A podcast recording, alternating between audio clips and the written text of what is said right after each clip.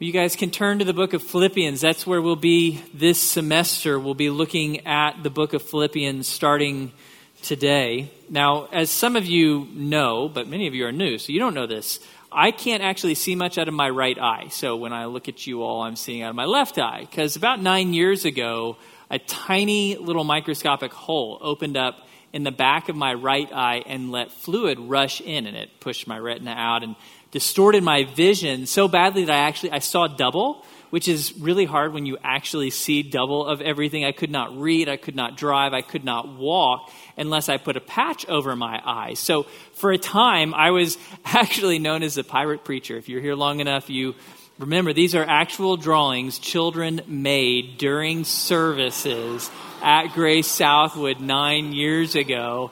And I really love the one on the left because I don't know where the hat came from. I never wore that. I did wear the tie and, you know, hold a Bible and stuff like that.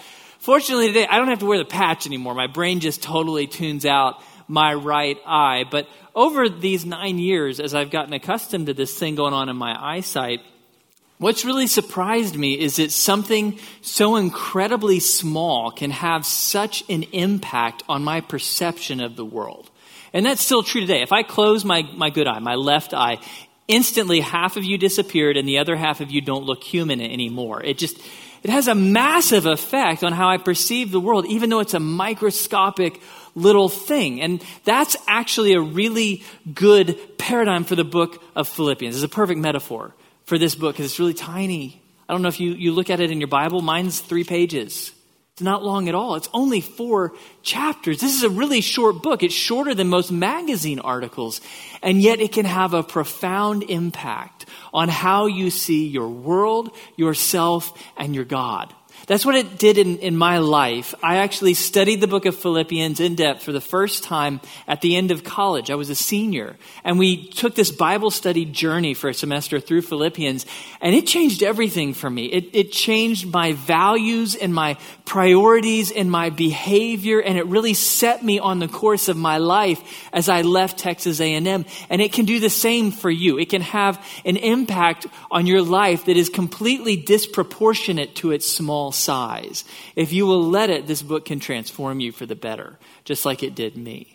And so I'm, I'm really grateful to get to walk you through this book this semester as we dig into it. I want to start today with a little bit of background so that you know something about who wrote it and, and who he wrote it to, because that's always important to have in the back of your mind as you study a book of the Bible. And so we happen to know a good bit about Philippians. We know it was written by Paul. And actually, in this book, he tells us a lot about himself. He includes his story in Philippians. It's kind of biographical, if you will. Actually, turn to chapter 3. Paul tells us in chapter 3 about his life before he met Jesus. So look with me at chapter 3, verse 5. Paul says, circumcised the eighth day of the nation of Israel, of the tribe of Benjamin, a Hebrew of Hebrews, as to the law of Pharisee, as to zeal, a persecutor of the church, as to the righteousness which is in the law, found blameless. What Paul's telling us is before meeting Jesus, he was a very self righteous man. And by self righteous, what we mean is that Paul believed that because of his genetics, he was full blood Jewish, and because of his behavior, he had obeyed the Mosaic law, he believed God owed him something. He believed that he had earned God's favor through his good deeds. In fact, he was so self-righteous for Judaism that Paul became an enemy of Jesus. He hunted down Jesus' people. Paul was a persecutor of the early church. He imprisoned and enslaved those who followed Jesus. But then you may know the story. Paul was traveling to the city of Damascus to hunt down more Christians, and Jesus met him on the way and revealed himself in such glory that it blinded Paul. And Jesus revealed the truth to Paul, and Paul repented. He turned away of his self righteousness and he trusted in Jesus as his Savior, and, and he went through a complete 180. He became apostle to the Gentiles. He wrote much of the New Testament, and by the time we get to this book being written, he now is actually in prison. You see that in chapter 1. Look at chapter 1 real quick. Here's where Paul is. Verse 12 I want you to know, brethren, that my circumstances have turned out for the greater progress of the gospel, so that my imprisonment for the cause of Christ has become well known throughout the whole Praetorian Guard and to everyone else. Irony of ironies. The guy who was putting Christians in jail now is in jail because he's a Christian. He's in Rome. We can tell that from the reference here. So he is in prison in Rome. This is about 61 to 62 AD. He writes this letter to the church in Philippi. And so what do we know about the church in Philippi? It was the first church planted in the continent of Europe. Paul was called to, to, take the gospel to Europe. He plants his church in Philippi. The per, first convert was a woman named Lydia, and women played a significant role in the history of this church. This was a really significant church because it was incredibly faithful. Actually, we know that for about 10 years between planting this church and writing this letter, the church in Philippi had been one, one of Paul's greatest successes. They were great partners to Paul. They partnered with him in his ministry. They gave to him financially so he could take the gospel all over the world. They were incredibly involved in what he was doing to such an extent that it's interesting. Paul never refers to himself as an apostle in this book. He does not pull out his apostle card for the Philippians because he doesn't need to. They're such great friends with him that he presents himself as a peer in this book, as a friend, a brother to them because they have been remarkably faithful. So we have a great church in a very significant city. The, the city of Philippi possessed something really important in the ancient world. It was called the italic right. It was very rare. Hardly any cities had this. It meant that if you were born in the city of Philippi, you automatically received Roman citizenship. It was as if you were born in the city of Rome. And citizenship in Rome was really significant. If you were a city, a citizen of Rome, um, you could not be tortured or killed without a fair trial. You could own and sell property, and you never had to pay taxes. So it's a really good deal. Now, the first couple of those you might look at and say, well, didn't everyone have that? Like, couldn't they not kill you unless you had a fair trial? Couldn't you own land? Actually, no. In the ancient world, very, very few people had rights. An incredibly small percentage of the human race had these kind of rights, and so it made the Philippians incredibly special. In fact, if, if you were born and raised in Philippi, probably the single most valuable thing you owned was your Roman citizenship. It set you apart from the entire world. It was what made you famous. And so it is not a surprise that in the book of Philippians, Paul talks a lot about the theme of citizenship. That's really the, the big idea of this book. The book is designed to teach us what does it mean to be a good citizen, but not of Rome. That's not where Paul wants to focus. Not on their Roman citizenship, but something far more important. Look at chapter 3. Chapter 3, verse 20, and if you want in your Bible, this is a good verse to circle. I'll give you a few of those really significant verses. Paul says in verse 20 of chapter 3 For our citizenship is in heaven, from which also we eagerly wait for a Savior, the Lord Jesus Christ. His point is that if you have trusted in Jesus as your Savior, then, then you are a citizen of heaven. And, and that trumps all other citizenship claims. You may be a citizen of some nation of earth, of the United States, of China, of some place on earth. That's nothing compared to your citizenship in heaven. That's, that's everything. And so the book of Philippians is designed to help us understand what does it mean to be a citizen of heaven. And, and every verse in this book is designed to help you understand either the privileges you receive as a citizen of heaven or the priorities that are expected of you as a citizen of heaven. Whole book is designed to teach you how to live as a good citizen of heaven. Now, why did Paul need to write that to such a good and solid church? Well, it was because the church in Philippi was beginning to struggle. They were, they were facing some difficult situations, three in particular. First, disunity caused by pride and selfishness was tearing apart their church. Second, false teachers had come into their church for the purpose of leading them away from the, the simplicity of the gospel. They were trying to distort their gospel and pile guilt upon them. And third, persecution. The, the Gentile rulers were starting to come after this Christian church. Well, those same three challenges confront almost every church, including our own. Even here at, at, Grace Bible Church, pride and selfishness are always a threat. They threaten to tear us apart at any time. False teaching is still prevalent in our world, and, and persecution is growing. And, and for most of us, we've not been imprisoned for our faith like, like Paul was, but we have suffered in some way for our allegiance to Jesus. And if the world continues on its current course, that's going to grow. So we, just like they, need to know what does it mean to be a citizen of heaven instead of a citizen of earth? What are the, the privileges and the, and the priorities that come with my citizenship in heaven? Paul is going to talk to us about that. Every single verse of the book is designed to help you to live as a good citizen of heaven in a fallen world. And that includes the very first verses in the book, which is where we're going to be today. So if you want to look at chapter one, we're just going to look at the first two verses. Really, really short. Just first two verses. It says, Paul and Timothy bondservants of Jesus Christ, to all the saints in Christ Jesus who are in Philippi, including the overseers and deacons, grace to you and peace from God our Father and the Lord Jesus Christ. Now, I will be honest, when I read the beginning of a letter like this, I tend to just kind of skip over it as fluff, like he's just saying hello. That's it. So let's let's get on to the meat of the letter. But that's not true of, of biblical letters. Actually, there's a ton of theology in these two verses, and that's what I want to unpack for you this morning. As you look at verses 1 and 2, they're, they're really not just an introduction to the letter, they're about our new identity. That's what these verses are about. Paul wants you to understand that when you became a citizen of heaven by trusting in Jesus, you received a new legal identity in the eyes of God.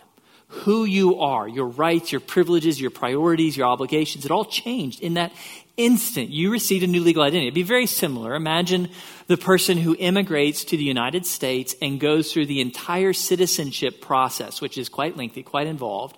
There will come a day when that person will actually pledge their allegiance to the United States. They will take a vow of citizenship to the United States. And that's a very solemn thing. That's a, a very significant thing legally because at that moment, they become a citizen of the United States and that changes all of their legal identity. They actually, they get all new legal paperwork, right? They get a passport now as their primary identity. They get a voter registration card. They get all the, the identification documents that come with being a citizen of the United States because when you become a citizen of a new place, you receive a new legal identity. And Paul wants you to understand that's exactly what happened to you.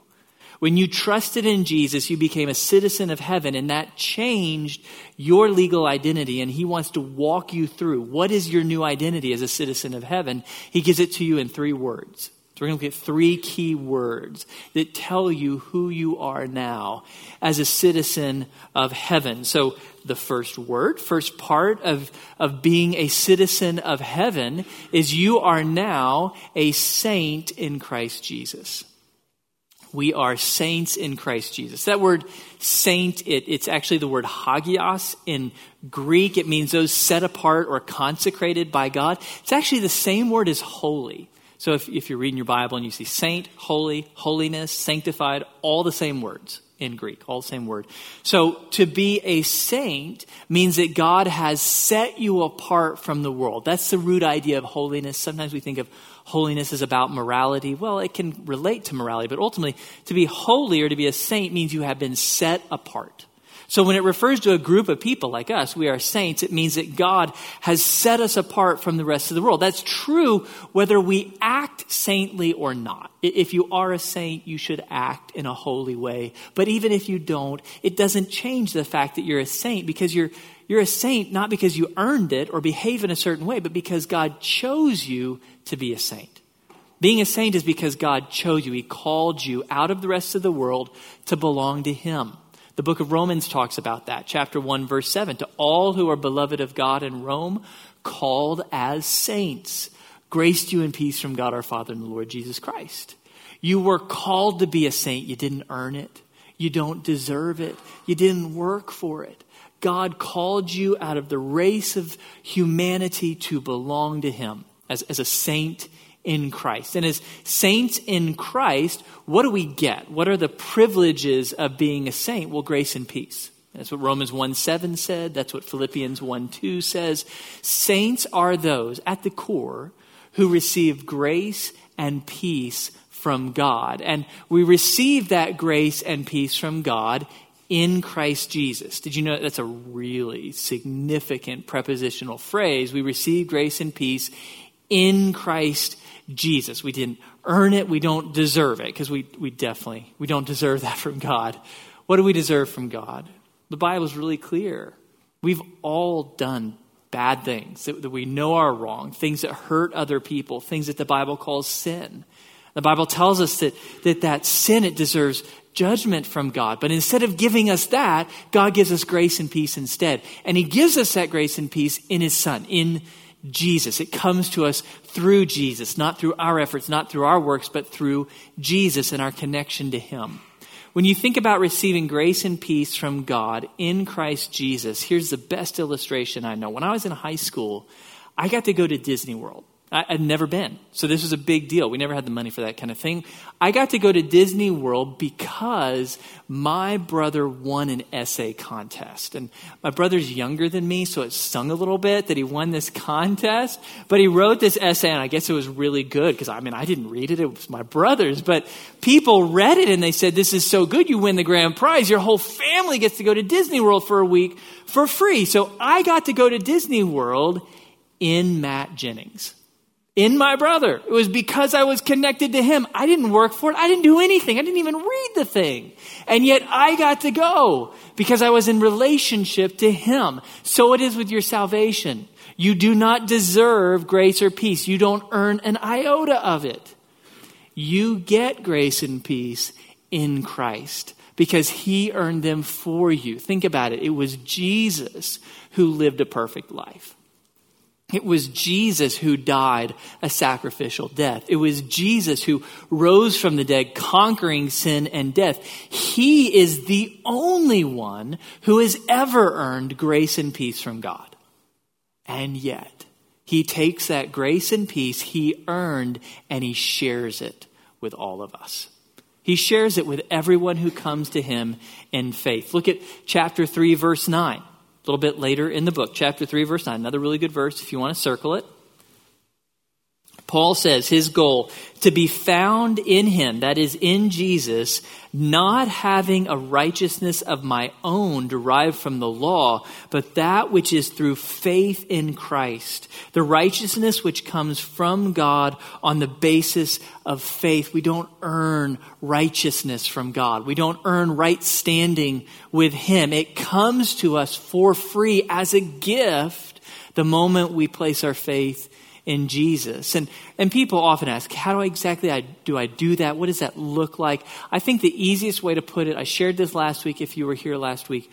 The easiest way to put it, all you have to do to receive righteousness through Jesus is say thank you. Turn to God and say, God, I, I am a sinner. I do not deserve grace and peace from you, but I thank you that your son Jesus died for my sins and rose from the dead so I could have grace and peace for free. The moment you say thank you to God for his gift of Jesus, you become a citizen of heaven. It really is as simple as that. Righteousness is a free gift. Grace, peace, eternal life, a free gift. Citizens of heaven have received all of those free gifts, not because they deserved them, but because Jesus earned it for us. In Christ, we have become saints. And so, that's the first part of our new identity as citizens of heaven that Paul wants us to understand. We are saints in Christ Jesus. We've been set apart from the world. We've been delivered from the penalty and tyranny of sin. We have received grace and peace now and for eternity simply by saying thank you to Jesus. Okay, second part of our identity. We are slaves of Christ Jesus. Paul uses the word in, in chapter 1, verse 1, doulos in Greek. Unfortunately, my translation here in English, I don't like the translation. It says, Paul and Timothy, bondservants of Christ Jesus. And the problem is, when I hear the word bondservant, I tend to think of like Downton Abbey. Like the idea of like a servant, like a butler, and he's kind of servant in the house. Well, the deal is like that kind of servant still earns a wage. That kind of servant can still quit, go do something else. Like that's an employee. That's not what this word means. This word means slave. It means a person who is owned by another person. So we're not employees of Jesus. We're slaves of Jesus. We owe him obedience in every area of life. We are not equals of Jesus. We literally belong to Jesus. Every aspect of our lives belongs to Jesus. I don't think it can be said better than this by Abraham Kuyper. There is not a square inch in the whole domain of our human existence over which Christ, who is sovereign over all, does not cry, Mine. That's what it means to be a slave of Jesus. Every square inch of your life belongs to Him. Now, the problem is we hear this word slave and it sounds really bad to us. We do not like that word. Well, we don't like it for good reason. Because when humans do this whole slave thing, it goes really bad. Humans abuse other humans. Slavery to another human being is slavery out of fear and compulsion and pain. It's, it's horrible, but God doesn't want it, us to think of it that way with Jesus. God wants us to understand that slavery to Jesus is a completely different thing. Paul would actually say, notice, this is the first thing he says about himself, not apostle, not writer of the New Testament, slave of Jesus. To Paul, this is his greatest honor. Why? Why is it a good thing, an honor, to be a slave of Jesus? There's two reasons, okay, two important reasons why it's actually a good, honorable, wonderful thing to be a slave of Jesus. The first is found in chapter 2. Let's turn to chapter 2. Look at verse 5. So if you're circling verses 5 through 8, which we're about to read, is your next one to circle. Actually, the most famous part of the book of Philippians. Says, Have this attitude in yourselves, which was also in Christ Jesus, who, although he existed in the form of God, did not regard equality with God a thing to be grasped, but emptied himself by taking the form of a bondservant and being made in the likeness of men. Being found in appearance as a man, he humbled himself by becoming obedient to the point of death, even death on a cross. Did you notice the word in verse 7? Same word we just saw in chapter 1 bondservant. Jesus, he chose to be a slave. And so let's think, let's, let's picture what's happening. Jesus is the eternal Son of God. He has always existed in heaven in glory and power, almighty in splendor. At some point in time, 2,000 years ago, he chose to take on human flesh. But here's the deal he's God, he's the creator. He could have taken on any human flesh he wanted to, so he could have been king. He could have been celebrity. He could have been emperor. What did he choose instead? Slave. He became a slave. Why? For us. He became a slave to us. And then, what did he do? Into the past. He died a slave's death. When it talks about dying on a cross, that's a horrible thing. That was a, a punishment that was so unbelievably painful that the Roman Empire reserved it for two groups of people murderers and slaves.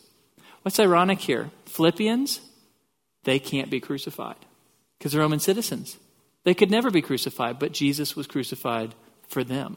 Jesus was crucified for us. So, what Paul wants us to understand why is it an honorable thing to submit yourself as a slave to Jesus? Because Jesus was your slave first. He chose to come to earth as a slave, serving the human race, to die for us, to die a slave's death, the worst, worst death of all. He did all of that for us. And so when we think about being a slave to Jesus, we're choosing to be a slave not out of obligation, not out of guilt, not out of fear, but out of gratitude. I want to submit my life to a master like that because he chose first to be a slave for me and to die a slave's death for me so that I could be freed from the tyranny of sin. That's the first reason why it's such an honor to call yourself a slave of Jesus, because he was a slave first and he did it for us. Second reason why it's an honor to call ourselves a slave of Jesus. It comes to us from Romans 6 16. Do you not know that when you present yourselves to someone as slaves for obedience, you are slaves of the one whom you obey, either of sin resulting in death or of obedience resulting in righteousness. What Paul is saying is that as a human being, you are either a slave of sin or you are a slave of obedience, meaning a slave of Jesus. You're obeying him. Notice there is no other third option. What Paul wants us to understand is that as human beings, freedom is not possible for us. I'm not talking about political freedom. I'm not talking about economic freedom. I'm talking about spiritual freedom. It is not within your DNA as a human creature to be spiritually free. That is not possible for you. You are a slave of whichever of these two masters you choose to follow. That's the only option for the entire human race. Every human being is either a slave of sin or a slave of Jesus. There is no other option available to the human race. So, what kind of master is Jesus? Well, here's what he says to us in Matthew 11 Take my yoke upon you. Now, let's pause. That's not comfortable language, that's slave language. My yoke, Jesus is saying, Be my slave. I'm your master, be my slave, but you will learn from me, for I am gentle and humble in heart, and you will find rest for your souls. So, why do you want the yoke of Jesus on your neck? Because he's the kind of master who will always lead you towards rest. He is gentle. He is humble, meaning he always seeks your good. He will do everything in your life to lead you towards rest for your souls. Will you get that kind of treatment from sin? No. For those of you who are, who are, old enough, like me, 42 years old now, you know, you know, sin will never give you rest. Sin always results in pain. Maybe not immediately, it might feel real pleasurable for a long time, but it will always lead to pain. That is written into the laws of this universe. It is as inescapable as the law of gravity. If you sin, you will suffer. Sin is a master that seeks your destruction. Jesus is a master that seeks your rest. You don't get to be free. All you get to do is choose which master you will serve. And so that's reason number two why it's an honor to call ourselves slaves of Jesus, because it's infinitely better than the alternative. So, as you think about your life and Paul's call to be a slave of Jesus. Here we are at the beginning of the fall semester, another school year in front of us. This is a perfect moment to rededicate ourselves as slaves of Jesus. This is a moment today. I want you to do this today before you go to sleep. I want you to think about your life, every part of it, not just your churchy life, not just the public part of your life, but all of your life, 24 7, even your private life. Can you accurately call yourself a slave of Jesus? Have you been living that way? Have you been obeying him in every part of your life, even the parts of your life no one else sees? If not, if there is some part of your life where you've been allowing sin to fester for some reason, maybe you feel like you deserve it, maybe you feel like it's no big deal, maybe you feel like you can't turn from it, this is the day to recommit yourself to Jesus right at the beginning of the semester, this is the day to turn to Jesus and say, Jesus, you are my better master. I want to give you every square inch of my life. I lay it all at your feet. You deserve it all because you became a slave on my behalf. Now I submit my life to you. I want you to take this day to submit your entire life, every square inch of it, to Jesus, to commit to walk with Him in obedience. And if there's some part of your life that you're going to surrender to Jesus today, then before the sun goes down, I would like you to tell someone else. Doesn't have to be everyone, just find somebody who you can tell, hey, here's an area of my life that has not been submitted to Jesus. I'm giving it to Him today. Because that's the second part of your identity as a as a citizen of heaven, you are a slave of Jesus. And that's an incredible honor. And so give him every square inch of your life. Third and final part of our new identity as citizens of heaven, we are servant leaders for Christ. You may have noticed Paul mentions a couple different leadership groups. In, in this introduction that we read, he mentions overseers. Those are the people who watch over the, the doctrine and purity of the church. We call them elders. So it would be the, the elders of the church. And he mentions deacons, those who serve. Those are people who, who watch over the physical needs of the church. That would include our deacons. It would also include many of our staff and ministry leaders here at Grace Bible Church.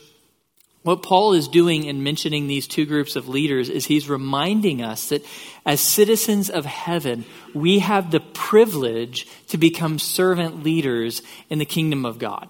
Now, that doesn't mean all of us are going to be elders or deacons. that's not what it's about. It means every single one of us, without exception in this room, is called and equipped to become a servant leader in the family of God in some form or fashion. That might be teaching and raising up children, whether they're your own children or someone else's children.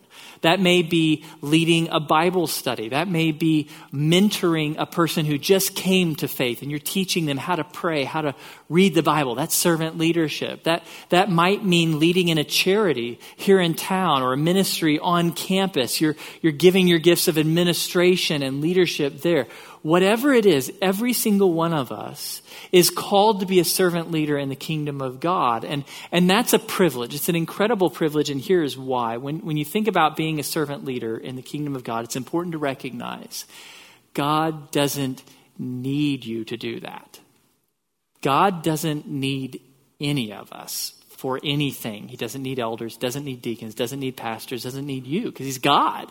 He can do everything better than us. He can lead your family better than you can. He can lead at your work better than you can. He can lead in the church better than you can. He can lead in the charities of this town better than we can. He can do all of it better than us. So, why is it a privilege? Well, because what God is doing is He's saying, here's something that I could do better, but I want to invite you into it. I want to invite you to share in your Father's work. And that's an incredibly privileged thing to do. It reminds me when I was growing up, when I was a little kid, like real little, maybe half this height, my dad began to invite me to repair cars with him. And I was not good at it because I was like four. I did not know anything. I was actually so small that I could sit in the engine bay of the car. So I would crawl up and sit around the engine and we'd work on it together. And everything he would do would take longer if I was there, but he loved to have me work with him. He loved to invite me to share in his work. It, it was actually so fun, so life changing that now I do that with my kids. So here's my son helping me torque a bolt to spec. And I'll be honest, it took him 10 times longer than it would have taken me. And yet I was smiling the entire time. Because it is a joy for me to invite my children into my work. That is exactly how God thinks about you. It thrills the heart of God to invite his children into his work. Not because he needs you, he'd do it better if he did it himself, but because he loves to, to have you join him. And so, as you think about your life as a citizen of heaven, what is the mission of your life now while you're still on earth? It's to join your Father in his work. That's what your life is about. You have these few short years maybe 40, 50, 60, 70, 80, It's short time here on earth to join your Father in His work. That is the most satisfying, rewarding thing you will ever do. And so I want you to, to think about your life, look at your life. Is there some place where you have stepped up as a servant leader in the kingdom of God? Have you joined His work of helping other people find and follow Jesus? What are you doing to join your Father in His work? If you look at your life and say, you know, I'm not really yet. I, I don't think I've stepped up as a servant leader yet. I'm not really yet helping other people find and follow Jesus because I, I don't know what opportunities there are. Come talk to us. Come talk to an elder, a deacon, a staff member, any of us. Actually, the first and foremost thing that we are here to do is help you join in your Father's work. That's the most important thing any staff member of the church will ever do.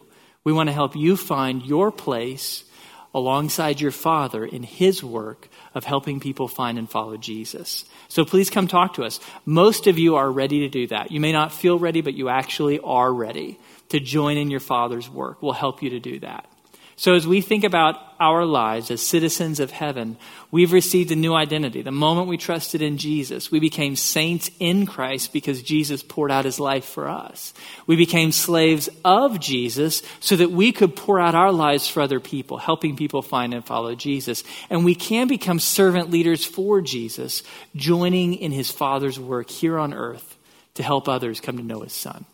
So, I'm going to close us in prayer and I'm going to ask God to to convict you and challenge you to live out of this identity this week. Heavenly Father, we thank you and we praise you that you have made us to be citizens of heaven. We praise you and thank you that through faith in Jesus, we get to spend eternity with you in the perfection of heaven. We thank you that that comes to us not through our works or our effort or our merit, but in Christ. We praise you that he died for us, that he rose for us, that he lived for us, so that we can be with you forever, so that we can be freed of the tyranny of sin. We pray for any person here this morning who has not yet said thank you for that gift, who still is trying to earn righteousness, who's still trying to work for it. We pray. Please help them to understand that you offer it to them for free. We pray, Heavenly Father, that for all of us who have said thank you for that free gift, we pray that you would help us now to live as slaves of Jesus, not out of guilt or fear or obligation, but out of, out of gratitude, out of belief that Jesus is the better master I pray that you would help us to give him every square inch of our lives. We pray that if there is some portion of our lives that we have held back for ourselves, that we've held back for sin, we pray that you would convict us and challenge us to surrender that today to Jesus. And we pray for every one of us here, Lord, that you would help us to step forward as servant leaders, that we would join in your work, Father of helping people find and follow Jesus. We pray that we would live lives that glorify you and that exalt your Son, Jesus, because he is worthy. We thank you for him. We praise him. May we live for him this week. In Jesus' name, amen. Well, God bless you guys. We'll see you next week.